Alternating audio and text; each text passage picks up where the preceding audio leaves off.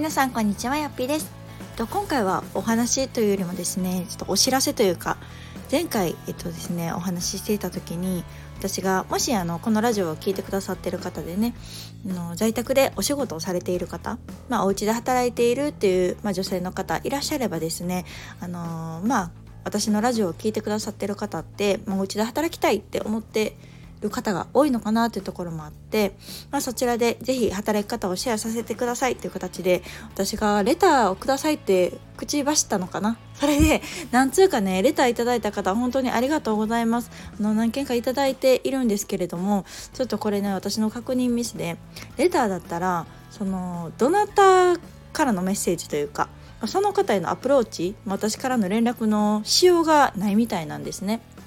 なのでちょっとあの申し訳ないんですけれども、インスタかツイッターの ディーエム でですね、まあ、あの私をフォローされてない方はちょっとあのよっぴと調べていただきまして、そしたら多分私のアカウントが出ると思います。そこの、まあ、ディーエム とかを経由してもらってですね、あのぜひ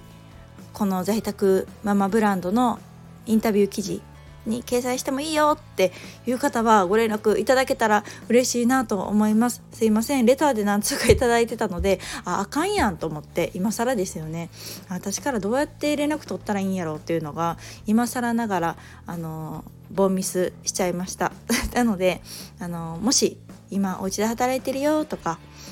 私の働き方インタビューに載せてもらってもいいよっていう方がいらっしゃれば、インスタかツイッターかのよっぴを探していただきましてですね、そこの ディーエム から送っていただけたらと思います。で、まあ、せっかくなのでちょっと一件だけね、あのいただいたレターをご紹介してさせていただけたらと思います。えー、よぴさんはじめまして、よんさいの娘を持つまめこと申します。まめこさんありがとうございます。えっと、よぴさんの在宅で副業という働き方に憧れて、数年前からツイッターをフォローさせていただいておりました。じゅうごねん近く会社員でしたが、昨年末で退職し、ようやく在宅フリーランスでお仕事を始めました。やっとよっぴさんに近づけたかと思うととても嬉しいです。今日のラジオを聞いて思わずレターを送ってしまいました。在宅での働き方について、今後もしご協力できることがありましたらいつでもお声掛けください。これからもラジオを楽しみにしています、というね、本当にこうとってもとっても温かいレターをいただきました。まめこさんありがとうございます。にもかかわらず私からまめこさんにご連絡する術がなく申し訳ありません。とまめこさん以外の方もレターを送っていただいた方ありがとうございます。えっと、このような形でですね、本当にあのこのラジオを聞いてくださってる方は、多分あの私の働き方っていうのがもしかしたら特殊に映るかもしれないんですけれども、私はもうこの発信っていう、お家でね働くっていう働き方の発信をもうね さん,よ 年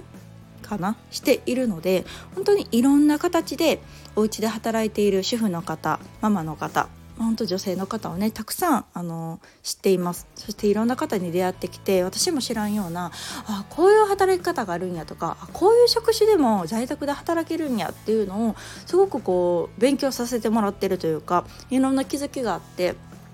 あ、なんかもしこういう働き方をしてる方がこんなにたくさんいるっていうものを知っていたらですね、もっとこう一歩踏み出しやすいというか、あ、自分やったらどんなことができるんやろうとか、あ、こんな風に働いてる人もいてるんやったら私もできそうとか、なんかそういうヒントになるかなっていうのを考えて、まあ、このインタビュー記事っていうのを発信してるんですね。